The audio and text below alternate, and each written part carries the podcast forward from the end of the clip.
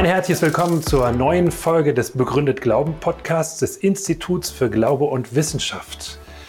Unser Ziel ist, Glaube und Wissenschaft in einen fruchtbaren Dialog zu bringen, zu zeigen, wie Glaube sich begründen lässt und mit welchen Anfragen er sich auseinandersetzen darf und muss. Ich wünsche viel Freude mit der neuen Folge.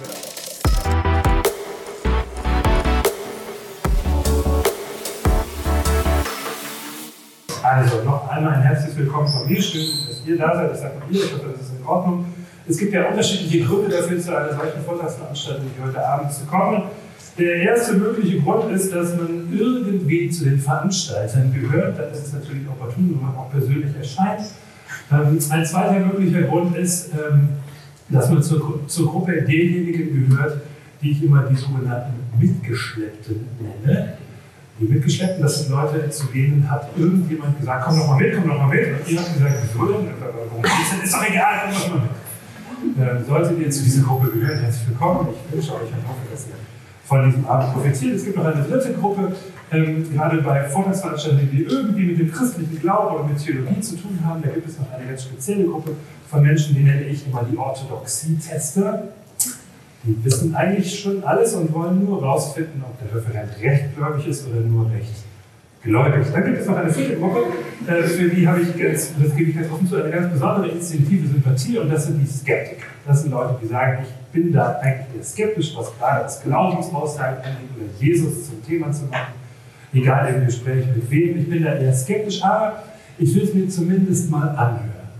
Wenn das eure Ausgangsbasis ist, finde ich das eine hervorragende Sache. Ich halte nämlich Skepsis recht verstanden für eine Tugend. Skepsis heißt äh, nämlich, dass man die Fähigkeit hat, wenn mir jemand etwas erzählt, zu dem, was er mir erzählt, so einen Schritt auf Distanz zu gehen und zu sagen, ja, Mag ja alles sein, aber nenn mir erst einmal Gründe. Und dann will ich mich vielleicht äh, damit befassen oder vielleicht sogar darauf einlassen. Äh, wenn man dann auch wirklich offen ist, mögliche Gründe zu hören und zu prüfen, ist das eine schöne Sache. Das ist gesunde Skepsis. Man darf ja nicht zu viel auf einmal glauben. Menschen glauben vielleicht auch eher zu viel, zu schnell. Ich würde diese gesunde Skepsis allerdings unterscheiden von einer anderen Form von Skepsis. Äh, die habe ich mir angewöhnt, professionelle Skepsis zu nennen oder auch äh, sture Skepsis, die sich also durch keinerlei Argumente erreichen lässt, so wie die Skepsis eines Menschen, von dem ich mal gehört habe, wie man so sagt, ich habe mal gehört, das ist jetzt eine konstruierte Geschichte natürlich, aber ganz nett, von einem Menschen, der bei der festen Überzeugung, er sei tot. Es tut mir auch leid, aber so geht die Geschichte. Dieser Mensch dachte also, er sei tot und ähm, viele Ärzte konnten ihm das nicht ausreden, bis er zu einem Arzt kam, dem der Geduldsfaden riss. Und dieser Arzt sagte zu dem Mann, Sie glauben also, Sie sind tot. Ich mache Ihnen einen Vorschlag. Ähm, ich lese Ihnen jetzt einen Satz aus einem medizinischen Lehrbuch vor und Sie sagen mir, ob Sie glauben, dass der Satz stimmt. In Ordnung? Der Mann sagt in Ordnung. Der Arzt liest vor, tote Menschen bluten nicht. Glauben Sie, dass das stimmt? Der Mann sagt, äh, das steht in einem medizinischen Lehrbuch, das wird schon stimmen. Gut, sagt der Arzt, Ärmel. Der Mann krempelt den Ärmel der Arzt holt eine große Spritze, sticht den Mann in den Unterarm ein dicker Blutstropfen rollt in den Arm herunter und der Mann ruft ganz begeistert, ein Wunder! Tote Menschen bluten doch! Das ist, äh, das, ist wie gesagt, das, ist nur ein, das war nur ein, Geld, aber es sollte nur veranschaulichen, eine Haltung, die sich durch keinerlei Gegengründe erweichen lässt. Äh, dagegen finde ich gesunde Skepsis eine hervorragende Sache. Äh, gerade auch wenn Skepsis gegenüber Glaubensfragen ist. Ähm, Thema ist heute Freud und zwar aus der Perspektive, was sagen eigentlich Menschen, die den christlichen Glauben anhängen, was sagen Glaubende zum Thema Freud, zur Person, zu seinem Werk und was würde, das ist natürlich nur eine Fantasie, was würde denn vielleicht Jesus sagen, wenn er Sigmund Freud begegnete? Letzteres ist selbstverständlich so eine Art rhetorischer Kunstgriff. Wir stellen uns vor, wie eine Begegnung zwischen den beiden aussehen könnte, um damit ihre verschiedenen Positionen und Sichtweisen ähm, ein bisschen deutlicher machen zu können. Nun könnte man gleich beginnen, äh, damit zu sagen, Moment, aber ich bin schon skeptisch selbst Freud selbst gegenüber. Ich bin gar nicht nur skeptisch gegenüber christlichen Glaubensaussagen, sondern auch Freud selbst gegenüber bin ich skeptisch. Ein paar der Menschen, die dort in den Interviews vorkamen, haben das ja auch gesagt. Ähm, wenn man Psychologen heute befragt, werden die meisten mehr oder weniger diplomatisch sagen, dass also reine Psychoanalyse, äh, Psychoanalyse ist inzwischen breit ausdifferenziert, breit, auch breit aufgefächert, aber reine Psychoanalyse so wie sie sich in den Werken des Urvaters Freud findet, kaum noch in Reinform vertreten wird. Es ist rar, jemanden zu finden, der sagt, äh, ich betreibe Psychoanalyse genauso, wie Sigmund Freud sie gelehrt hat, sondern die meisten Psychotherapeuten, also in der therapeutischen Praxis arbeiten, würden sagen, die meisten würden sagen, es ist eigentlich ein bisschen out, sich an eine bestimmte Schule dran zu hängen, sondern normal ist ein Mix an verschiedenen Therapieformen, je nach Krankheitsbild, je nach den seelischen Nöten, die ein, ein Patient, ein Gesprächspartner mitbringt. Äh, und da gibt es die, die Verhaltenstherapie, die kognitive Verhaltenstherapie, die Tiefenpsychologie, Gesprächstherapie, existenzielle Beratung und so weiter und so weiter. Ich habe mich damit ein bisschen beschäftigt, weil ich ja als Theologe auch als Seelsorger ausgebildet bin. Und dazu gehört auch die Auseinandersetzung mit zeitgenössischen therapeutischen Methoden. Ich persönlich habe für mich als die Methode, die ich besonders hilfreich und spannend finde, die lösungsorientierte Kurzzeittherapie entdeckt. Die finde ich ganz spannend, hat mit Freunden überhaupt nichts mehr zu tun. Ähm, beruft sich zum Beispiel auf Steve DeShazer, der sagt, wir müssen in der Lage sein, Menschen auch in ganz wenigen Sitzungen, in zwei, drei oder vier Sitzungen zu helfen, nicht in jahrelangen Gesprächsprozessen. Und er stellt unter anderem seinen Patienten, die zu ihm kommen, die sogenannte Wunderfrage. Ähm, er fragt sie nämlich, stellen Sie sich vor, Sie wachen morgen früh auf und Ihr Problem ist verschwunden. Woran würden Sie das merken und was würden Sie als erstes tun? Die meisten Menschen sind überhaupt nicht gewohnt, diese Frage zu stellen, weil sie Krankheit so verstrickt sind. Und dann fragt er ganz banal, was würden Sie als erstes tun? Aufstehen, duschen, einen Kaffee trinken. Zur Arbeit gehen, machen Sie das doch. Und die Erwartung ist, die Hoffnung ist, dass genau dadurch auch sich ein kleines bisschen schon ändert, aber das ist ein, ein kleiner Exkurs. Ein Einwand gegen Freuds Theorie, nicht nur aus Sicht der therapeutischen Praxis, sondern aus Sicht der psychologischen Theorie, äh, ist der Haupteinwand gegen Freuds Theorie, ähm, dass sie sich so gut wie gar nicht um empirische Belege gekümmert haben. Also Freuds Ideen sind voller Postulate, voller Behauptungen. Das ist, das ist eine, eine große Erzählung, die er liefert, oder eine ganze Reihe von großen Erzählungen, die er äh, liefert, äh, ohne sie wirklich zu begründen. Hin und wieder gibt es Fallgeschichten aus einer therapeutischen Praxis, aber etwas, was man heutzutage als einen wissenschaftlichen Beleg akzeptieren würde, sucht man in aller Regel vergeblich. Und manche Leute sagen, äh, viele seiner Theoreme äh, sind ziemlich deutlich Niederschlag seines gesellschaftlichen Umfelds, also äh, das Wien des ausgehenden 19. Jahrhunderts.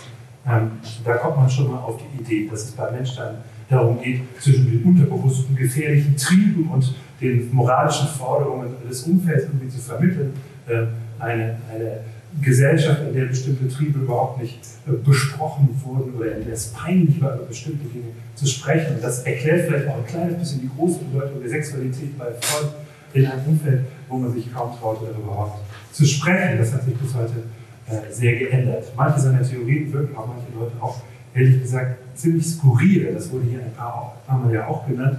Äh, die Theorie vom Oedipus-Komplex zum Beispiel, die eine zentrale Rolle bei Freud spielt Ganz kurz, ganz simpel gesagt, die Vorstellung ähm, der frühkindlichen Erfahrung, äh, mit der Mutter sich eng verbinden zu wollen äh, und deswegen den Vater umbringen zu wollen, also gedacht umbringen zu wollen und das als Schuldkomplex sein Leben lang mit sich herumzutragen, spielt eine zentrale Rolle bei Freud, lässt sich äh, nicht weiter belegen. Ähm, ich weiß nicht, ob ihr den Kinofilm Reine Nervensache kennt, der vor etlichen Jahren im Kino war, Komödie, seitdem auch im Fernsehen gelaufen da geht es um einen Mafia-Boss, gespielt von Robert De Niro, ähm, der plötzlich psychisch erkrankt, eine Form von Depression oder Burnout-Symptome hat und es fängt plötzlich an zu weinen. Das ist natürlich für einen Mafia-Boss nicht ganz, ganz angesagt. Und dann hochheimlich sucht er dann einen Therapeuten auf. Der Mafia-Boss wird gespielt von Robert De Niro, der Therapeut von Billy Crystal. Äh, und dieser Therapeut soll ihn dann, äh, soll ihn dann behandeln. Und daraus kommt der ganze Witz von diesem Film. Und in einer Szene beschreibt dieser Therapeut, Billy Crystal, diesen Mafia-Boss Robert De Niro, die Theorie vom Oedipus-Komplex. Ja? Also Menschen wollen ihre Mutter heiraten und deswegen ihren Vater umbringen. Und man sieht im gleichen Moment das Gesicht von Robert De Niro. Und er fragt, sagen Sie, haben Sie meine Mutter mal gesehen? so, also das ist das, das instinktive, die instinktive Reaktion, die man manchmal auf solche Theorien hat.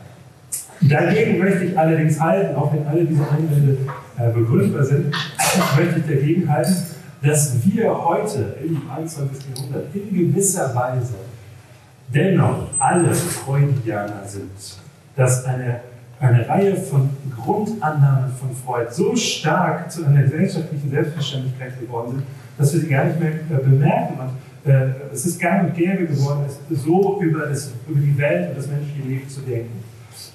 Zwei scheinbar allzu selbstverständliche Annahmen möchte ich mal aufgreifen. Zum einen, ähm, Freud betont die Wirkung des Unterbewussten. Das ist uns vielleicht selbstverständlich, aber das war vor Freud alles andere als selbstverständlich. Die Wirkung des Unterbewussten, große Teile unseres Erlebens und auch unseres Denken werden von unserem Unterbewussten geprägt und auch mitgesteuert.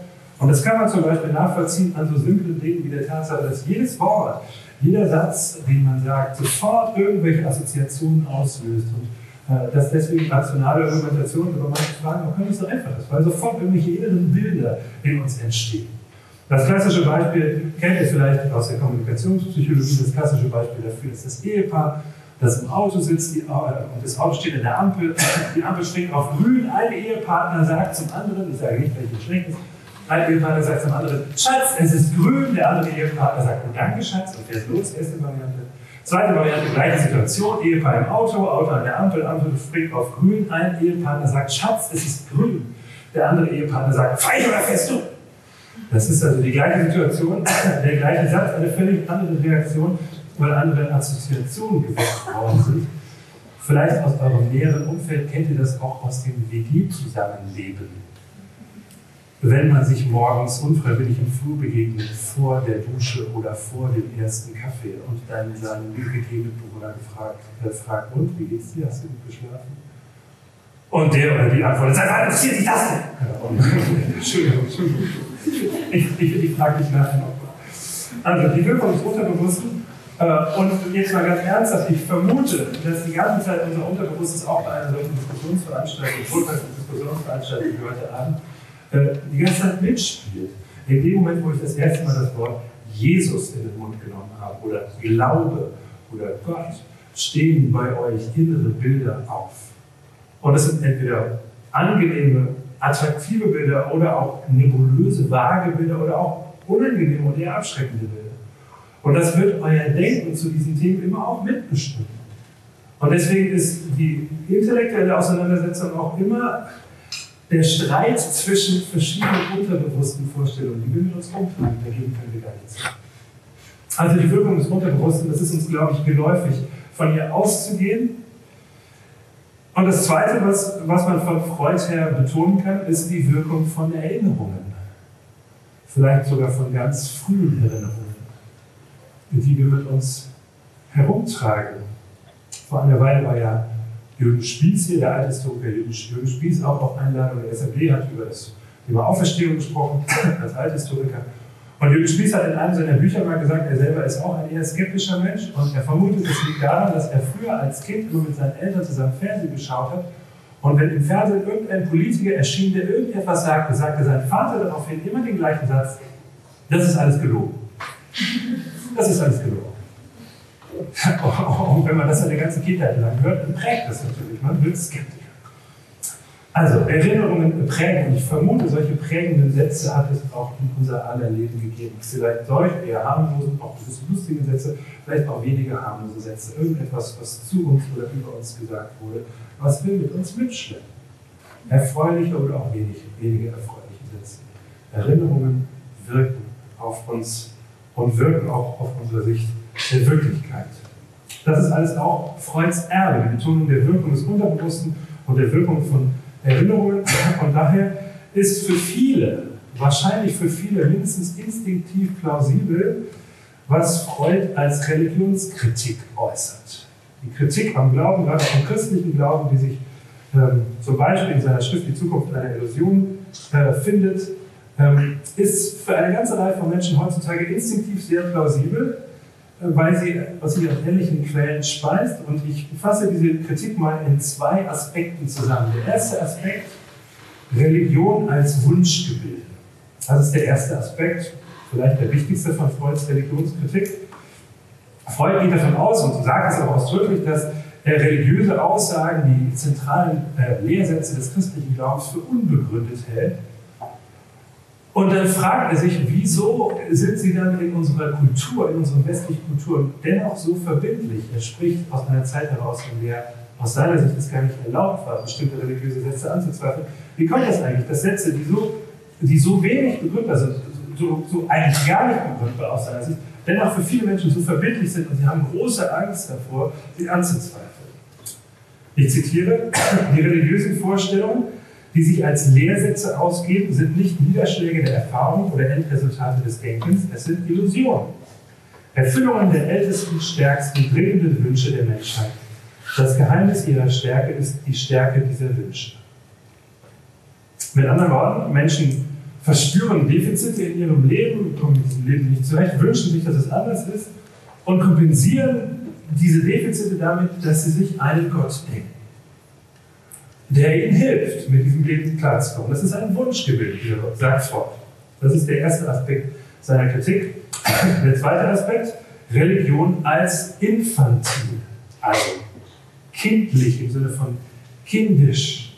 Freud sagt, jeder Mensch trägt mit sich herum die Erinnerung als Säugling, dass die Welt um uns herum bedrohlich ist und unkontrollierbar und dass es aber zum Glück Menschen gibt, die uns helfen, damit umzukommen. Erst die Mutter und dann irgendwann auch der Vater, bei denen wir Schutz erleben. Aber gerade der Vater sagt, Freud schützt uns nicht nur, sondern er ist auch für uns selbst bedrohlich. Wir haben Angst davor, dass er uns bestraft. Und dieses Gefühl der Hilflosigkeit und gleichzeitig das Bedürfnis, sich an jemanden zu klammern, vor dem man zugleich Ehrfurcht hat, das, sagt Freud, das überträgt der Mensch irgendwann auf Gott. Und sagt, genau so ist Gott. Jemand, der mich schützt in einer Welt, die, mit der ich nicht zurechtkomme, die unkontrollierbar ist, auch vor dem ich zugleich Ehrfurcht haben muss. So werden unsere frühkindlichen Erfahrungen auf Gott übertragen, sagt Freud. Noch einmal ein Zitat. So wird ein Schatz von Vorstellungen geschaffen, geboren aus dem Bedürfnis, die menschliche Hilflosigkeit erträglich zu machen. Er baut aus dem Material Erinnerungen an die Hilflosigkeit der eigenen und der Kindheit des Menschengeschlechtes. Soweit seine Kritik. Da kann natürlich noch mehr zu sagen, aber das sind die Hauptpunkte. Was habe ich nun als Christ zu alledem zu sagen? Zunächst einmal möchte ich sagen, dass Kritik erlaubt ist. Also Kritik am Glauben und auch der Versuch, äh, den christlichen Glauben anders zu erklären, als dass er stimmen könnte, das ist erlaubt, man kann das versuchen. Äh, ich bin davon überzeugt, dass Glaube hinterfragbar ist, also dass es erlaubt ist und möglich ist, den Glauben zu hinterfragen. Und meine Erfahrung ist äh, bis heute, dass Christen, die glauben, das aushält, dass Christen deswegen also keine Angst davor haben müssen, dass es ihnen im besten Fall sogar hilft, ihren eigenen Glauben besser zu verstehen. Ich weiß, dass Christen manchmal so wirken, äh, als ob sie Angst davor hätten, hinterfragt zu werden. Das stimmt schon, ja. Äh, und, äh, und, manchmal wirken sie auch so, als ob sie bestimmte Dinge lieber gar nicht denken wollen und einfach sagen, das, das will ich gar nicht bedenken, darüber will ich gar nicht reflektieren. Das glaube ich jetzt einfach. Manchmal wirken Christen so. So wie bei dem berüchtigten Pastor, äh, von dem ich bei Gelegenheit auch schon erzählt habe, aber ich finde die Geschichte einfach nett der in einer Bibelstunde aus dem Alten Testament vorliest und er liest vor und Eva war, und dann wird er weiter, 300 Ellen lang, 50 Ellen breit und 30 Ellen hoch. Und von innen und außen war sie ganz mit Pech beschmiert. Also, aus der Geschichte von Adam und Eva vorgelesen. Dann hat er zu, aus Versehen zu weit geblättert, ist in der Geschichte von der Arche Noah gelandet. Jetzt versucht er verzweifelt, diesen Text auszulegen. Und sagt, also, das Eva, 300 Ellen lang war, 50 Ellen breit und 30 Ellen hoch. Das können wir uns durchaus vorstellen, denn sie war immerhin die Mutter des Menschen Aber dass sie von innen und außen ganz mit Pech beschmiert war, das können wir uns nicht vorstellen. Das müssen wir einfach glauben. Also, diese Erfahrung haben wir ja gemacht haben, dass Christen äh, so damit umgehen. Das ist aber nicht im Sinne des Erfinders, das meine ich im wörtlichen Sinne. Aus meiner Sicht ist Gott der Erfinder der Wirklichkeit und damit natürlich auch der Erfinder unseres Verstandes und möchte, dass wir unseren Verstand einsetzen, so intensiv und engagiert wie möglich. Ich selbst habe christlichen Glauben so nie kennengelernt, dann hätte er mich bestimmt nicht in der Ofen vorgelassen. Ich habe ihn nie so kennengelernt, als ob ich da bestimmte Dinge nicht denken dürfte. Im Gegenteil, erst im Gespräch mit Christen, im Lesen der Bücher von christlichen Autoren, habe ich, habe ich ganz neue Dinge gedacht, die ich vorher gar nicht gedacht habe. Habe äh, gemerkt, wie spannend es ist, zu argumentieren, Dinge zu hinterfragen. Das ist meine Erfahrung, meine Erinnerung, die mich bis heute prägt. C.S. Lewis, äh, den ich sehr schätze, englischer Literaturwissenschaftler und überzeugter Christ, übrigens ein Freund von John Tolkien, also dem Autor der Herr der Ringe-Trilogie. C.S. Lewis hat mal gesagt, Gott wäre das Herz eines Kindes, aber den Kopf eines Erwachsenen. Also Gott wünscht sich natürlich, äh, dass Menschen ihm vertrauen, so wie Kinder im besten Falle ihren Eltern vertrauen. Er wünscht sich eine vertrauensvolle Beziehung. Aber er wünscht sich gleichzeitig, dass Menschen den Kopf wie ein erwachsener Mensch gebrauchen. Und natürlich nachfragen. Und er hat keine Angst vor unseren kritischen Fragen. Okay, nachdem ich das gesagt habe, setze ich mich mit Freuds Religionskritik einmal auseinander. Ich habe natürlich da so meine Einwände. Was habe ich denn zu dem ersten Aspekt zu sagen, Religion als Wunschgebilde? Aus meiner Sicht ist das eine Variante der Kritik am Glauben, die, die sich auch schon bei Marx findet, diejenigen, die gestern Abend da waren, werden sich daran erinnern, und die sich bei Feuerbach findet, diejenigen, die heute Mittag bei der Diskussionsrunde waren, werden sich daran erinnern. Ähm, das ist aber eine Kritik, die sehr häufig begegnet und deswegen hier auch nochmal Platz haben soll. Äh, bei Feuerbach kann man sie nennen die sogenannte Projektionstheorie. Also die Vorstellung, dass Menschen, die an Gott glauben, mit diesem Leben irgendwie nicht klarkommen, schwach sind, äh, sich als defizitär empfinden und deswegen einen Gott an den Himmel projizieren, der ist in Wirklichkeit nur ein Konstrukt ihrer Wünsche und dieser Gott hilft ihnen, mit diesem Leben irgendwie klarzukommen. Aber, so sagt die, Theorie, diesen Gott gibt es natürlich gar nicht. Das ist nur ein Wunschgebilde. Mein Einwand gegen diese Projektionstheorie ist, ihr Problem ist, sie sagt nichts zur Wahrheitsfrage. Sie sagt gar nichts darüber, ob es Gott gibt oder nicht. Sie setzt schon voraus, dass es Gott nicht gibt. Diese Theorie, auch bei Freud. Auch bei Freud, aus ganz ausdrücklich, auf den ersten Seiten äh, von Zukunft einer Version, setzt er einfach voraus, wir haben herausgefunden, das Ganze stimmt nicht, es hat keinen Wahrheitswert. Jetzt überlegen wir mal, warum trotzdem religiöse Aussagen für Menschen so verbindlich sind. Anders gesagt, wir wissen, dass es Gott nicht gibt, das ist klar. Jetzt gucken wir mal, warum trotzdem so viele Menschen an ihn glauben. Kann es nicht sein, dass das Wünsche sind, ein Wunsch gibt? Wenn man das schon voraussetzt, dass es Gott nicht gibt, dann ist das mit dem Wunschgebilde eine plausible Erklärung. Aber die Erklärung sagt nichts darüber aus, ob es Gott gibt oder nicht. ähm, denn die Tatsache, dass ein Mensch ein Bedürfnis nach etwas hat oder dass der Gedanke an etwas tröstlich für einen Menschen ist, diese Tatsache sagt nichts darüber aus, ob es dieses etwas gibt oder nicht. Es kann sogar in einzelnen Fällen ein Hinweis sein. Wenn ich ein Bedürfnis nach etwas habe, wenn mich etwas tröstet, kann es in einzelnen Fällen sogar ein Hinweis darauf sein, dass es dieses etwas gibt. Das ist zumindest normalerweise bei meinen Bedürfnissen der Fall. Ähm, wie gesagt, ich habe als Mensch das Bedürfnis nach Nahrung, äh, nach Flüssigkeit und, und das gibt es auch, darauf bin ich angelegt. Ich habe soziale Bedürfnisse, ich brauche Gemeinschaft mit anderen Menschen, Austausch. Es gibt andere Menschen. Warum soll das jetzt bei dem Bedürfnis nach einem Gott, der mich beschützt, und dem ich mich anvertrauen kann, auf einmal anders sein. Sollte es diesen Gott geben, wäre es doch zu erwarten, dass er ein solches Bedürfnis in mich hineinpflanzt. Das wäre doch naheliegend. Ich würde daraus nicht versuchen, ein neues Beweisverfahren zu machen. Es gibt nun mal genügend Leute, die sagen, ich habe so ein Bedürfnis gar nicht. Ich wünsche mir den nicht. Deswegen würde ich darauf kein Argument für den Glauben aufbauen. Ich wollte nur zeigen, dass Menschen Bedürfnisse haben, ist kein Argument gegen den Glauben, sondern es könnte in diesem Fall genauso ein Argument für den Glauben. Also Religion als Wunschgebilde erklärt nichts, weil es nichts darüber sagt, ob es Gott nun gibt oder nicht. Das gleiche gilt für den zweiten Aspekt von Freuds Religionskritik.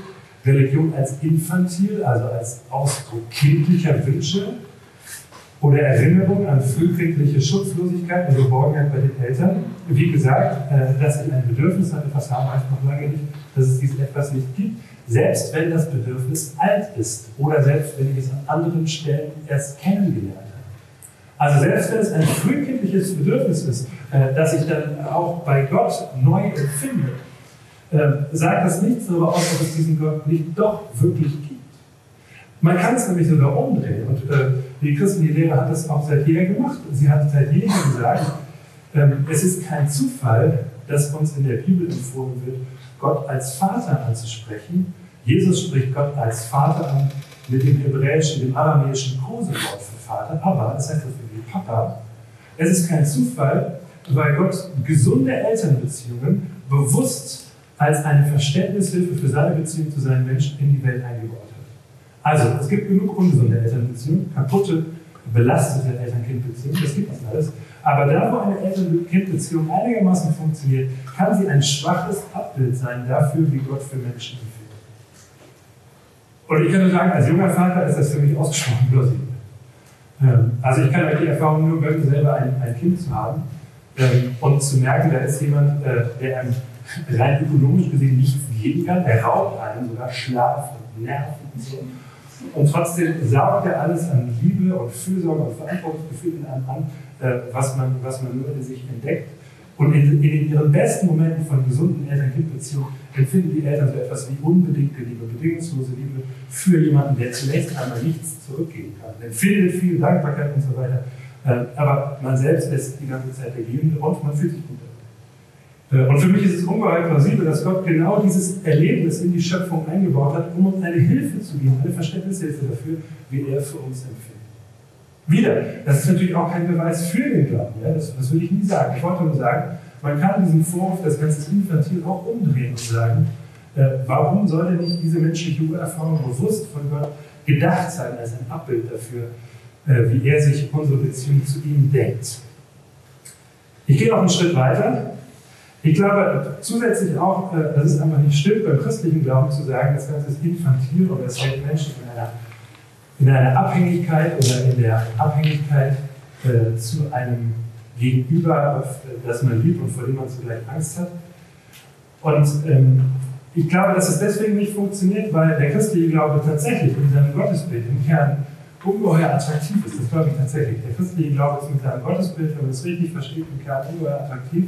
Er ist zugleich aber so anders als fast alles, was wir im menschlichen Miteinander erleben, dass ich es schwer begründbar finde, zu sagen, das ist ein Konstrukt unserer, unserer Autobiografie oder unserer biografischen Erfahrung.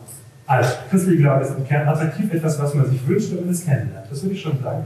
Aber zugleich ist so, wie Gott beschrieben wird, gezeichnet wird, Ganz anders als vieles, was wir im menschlichen Miteinander erleben. Es widerspricht manchen unserer menschlichen Größenfantasien zum Beispiel, dass ich schwer begründbar finde zu sagen, das ist alles nur ein Konstrukt. Ich finde es schwer vorstellbar, dass Menschen auf sowas von selber kommen. Das ist kein starkes Argument, es ist nur ein Versuch einer äh, Plausibilisierung. Ich finde es schwer begründbar, dass Menschen auf so etwas von selber kommen, weil es, wie gesagt, anders ist als fast alles, was wir sonst erleben. Und um das zu illustrieren, erlaube ich mir, eine alte Geschichte zu erzählen. Also ich erlaube mir zu erzählen, und ich möchte mit dieser Erzählung nichts beweisen. Eine Erzählung ist kein Argument, das ist mir schon klar. Ich möchte nur etwas veranschaulichen, weil unser Gespräch und unser Miteinander nicht nur von Argumenten lebt, sondern auch von Bildern. Danach argumentiere ich noch ein bisschen, keine Sorge. Wie brisant diese Geschichte ist, merkt man erst, wenn man sich klar macht, wie wenig sie unseren unterbewussten Erwartungen entspricht, unseren unterbewussten Erwartungen an menschliches Miteinander. Und wenn es eine religiöse Geschichte ist, merkt man erst, wie brisant sie ist, wenn man sich klar macht, wie wenig sie typisch religiös ist im Sinne von Freuds Religionskritik. So wie Freud Religion beschreibt, das Gott-Mensch-Verhältnis in der Religion, das findet sich in dieser Geschichte gerade nicht wieder. Menschliche Erwartungen an das Gottesbild werden hier direkt durchkreuzt die meisten von euch werden die Geschichte kennen. Um äh, die Geschichte richtig zu verstehen, muss man sich klar machen, äh, dass Menschen in der Zeit, als sie zum ersten erzählt wurde, in einem Großfamilienverband lebten. Das heißt, auch wenn Menschen erwachsen wurden, ähm, zogen sie nicht vom Elternhaus weg, sondern lebten ihr eigenes Leben, machten ihre eigene Arbeit, gründeten ihre eigene Familie, aber blieben in der Nähe des Elternhauses wohnen, also als Mehrgenerationen-Wohnprojekt sozusagen. Das muss, das muss man sich klar machen um zu verstehen, was es bedeutet, wenn in dieser Geschichte ein heranwachsender Sohn zu seinem Vater sagt, Vater, zahle mir meinen Anteil deines Erbes aus. Das heißt in dieser Kultur, in dieser Zeit fast so viel, als wenn der Sohn zum Vater sagte, hiermit erkläre ich dich für tot. Ich will ab jetzt so leben, als ob es dich nicht mehr gäbe. Du engst mich ein, das will ich ja nur. Wäre das eine typisch religiöse Geschichte, äh, voller menschlicher Straffantasie. Wie müsste der Vater reagieren? Er müsste sagen, was willst du? Du willst ohne mich leben? Du willst mich loslassen? Du, du spinnst. Komm, wir den Stein Überschrift machen.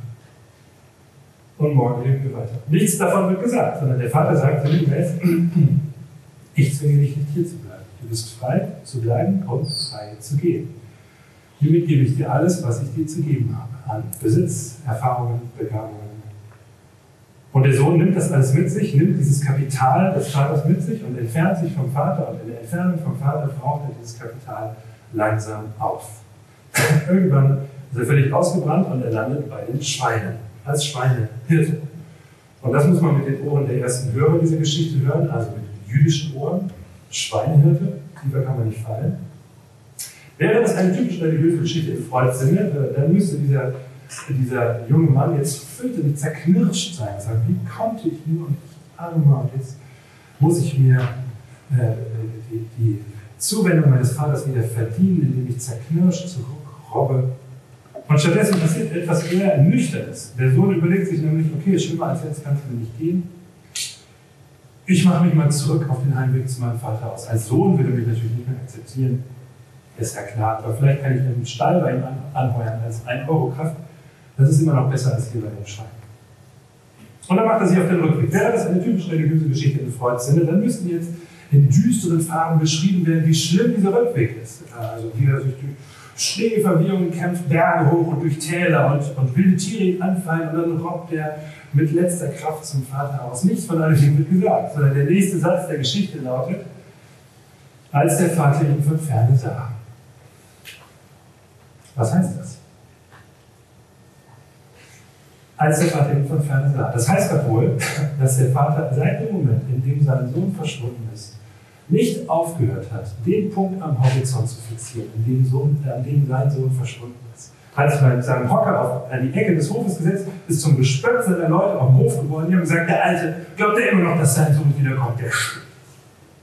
Als der Vater ihn von ferne sah, rannte er auf ihn zu. Versteht ihr?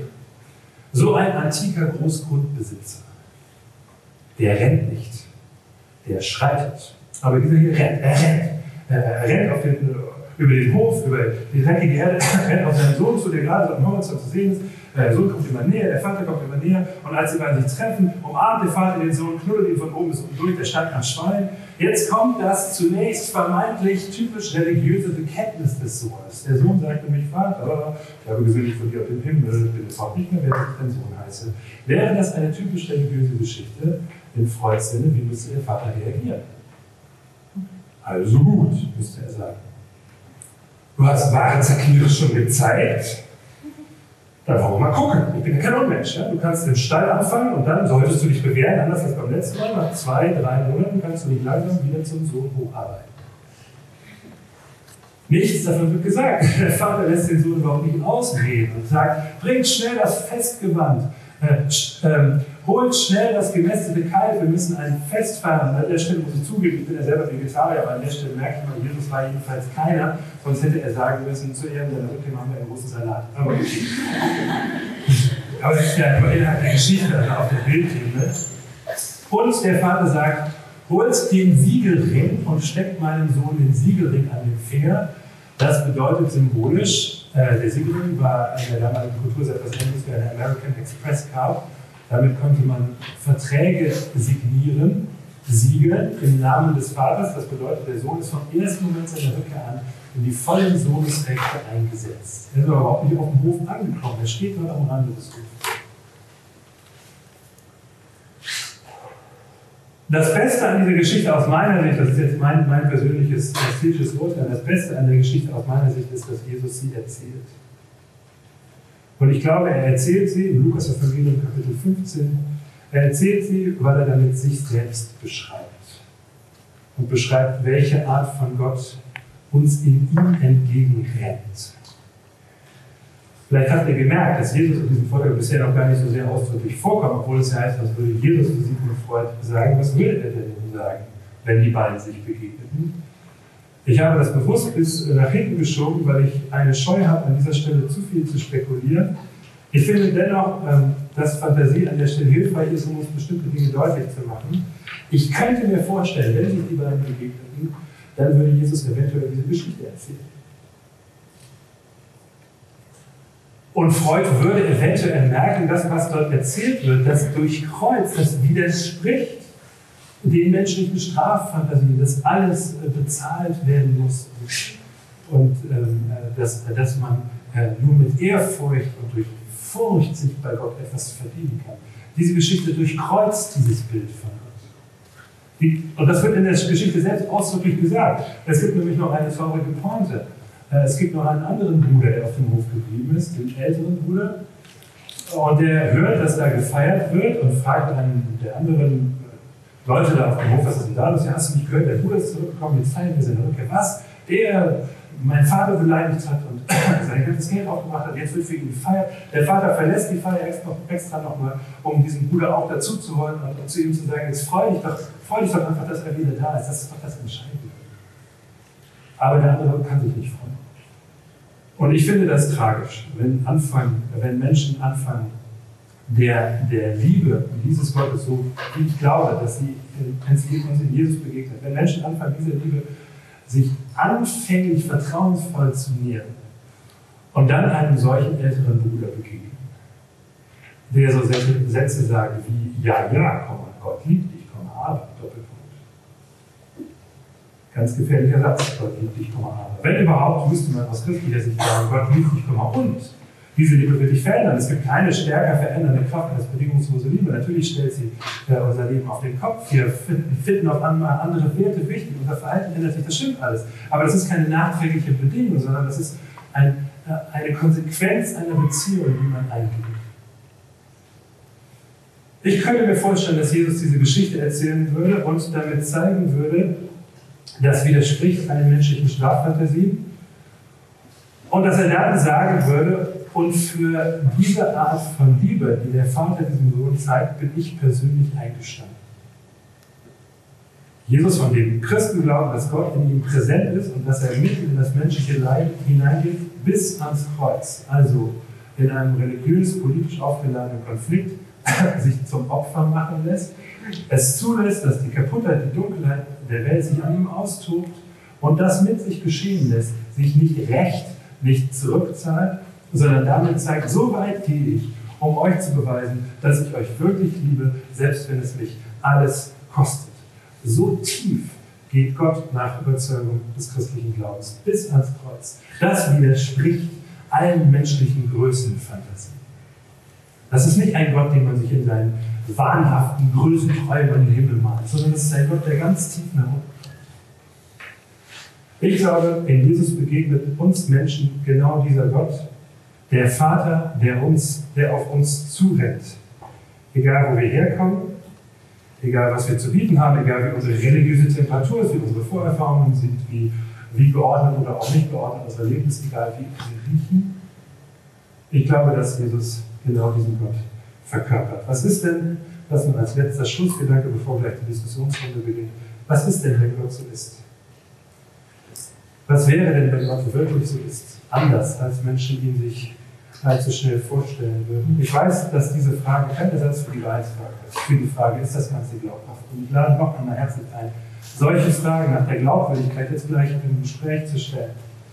Aber ich glaube, dass dieses Bild von Gott, das Jesus unter anderem mit dieser Geschichte entwerft, ein gutes Motiv ist, die Frage nach der Wahrheit des Glaubens zu stellen wenn auch nur ein Funken Wahrheit daran sein könnte, dann möchte ich in diesem Leben herausfinden, ob es vielleicht stimmen könnte, ob es Gründe gibt dafür, das tatsächlich zu glauben. Ich bin überzeugt, solche Gründe gibt es und damit danke ich euch für eure Geduld und für euer Zuhören. Danke fürs Zuschauen oder Zuhören.